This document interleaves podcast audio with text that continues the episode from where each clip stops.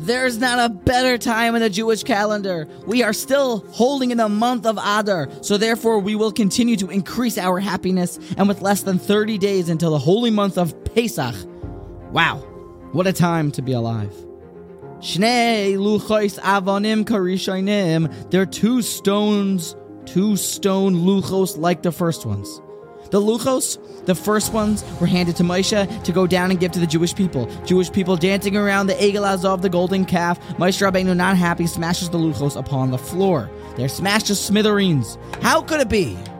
Is our question. Is Rav Wolbe's question, citing a Gemara Masechta Avodah Zarah Daf Hayamad Aleph. What was Moshe's impetus? How could he do it? Even more so, Hakadosh Baruch Hu then went ahead and said, Yasher Koicha, good job smashing them. But then 80 days later, Moshe Rabbeinu comes down with a second set of tablets. What was the difference between the first set and the second set? Listen to this Yisoy from the Gemara as elucidated by Rav Wolbe.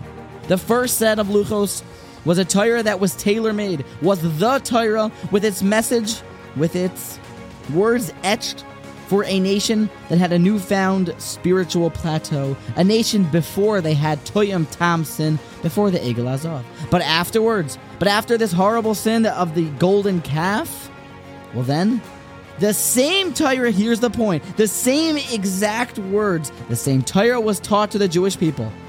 But the transmitting, but the nuances, but the proper teachings and the tailored message was given over differently. Same Torah, but to a nation, it was taught specially for one that has Toyam Thompson after the Egel Hazahav. And the point is, is that it's the same Torah that we have the schus of learning every day. It's the same Torah of Avram Avinu. And as Rav Hirsch put it best, that those that seek to tell us that the Torah, well, it has to be modernized and changed, it has to be reformed, they miss the point.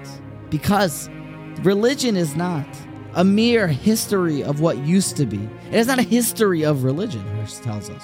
But no, it is the great religion of history. We have that opportunity to learn the same Torah and walk those same grounds of Avraham Avinu, to study the same exact Torah of Moshe Rabbeinu. And we have the opportunity to teach it, but it must be, Rav Wolbe tells us, like the second said, each generation, the same words, tailor made so that the next generation can properly understand them. How the Torah is taught it always matters. From each generation, parents, educators, students, everyone needs to be given that tailored message. The same exact Torah. The same exact Torah, but with special focuses, with special uplifted messages for that individual generation. It's here from Shnei Luchais Avanim Kirishoinim that we learn this. The difference between the first and the second tablets, the same Torah, but the focus that you give, but the way that you educate matters.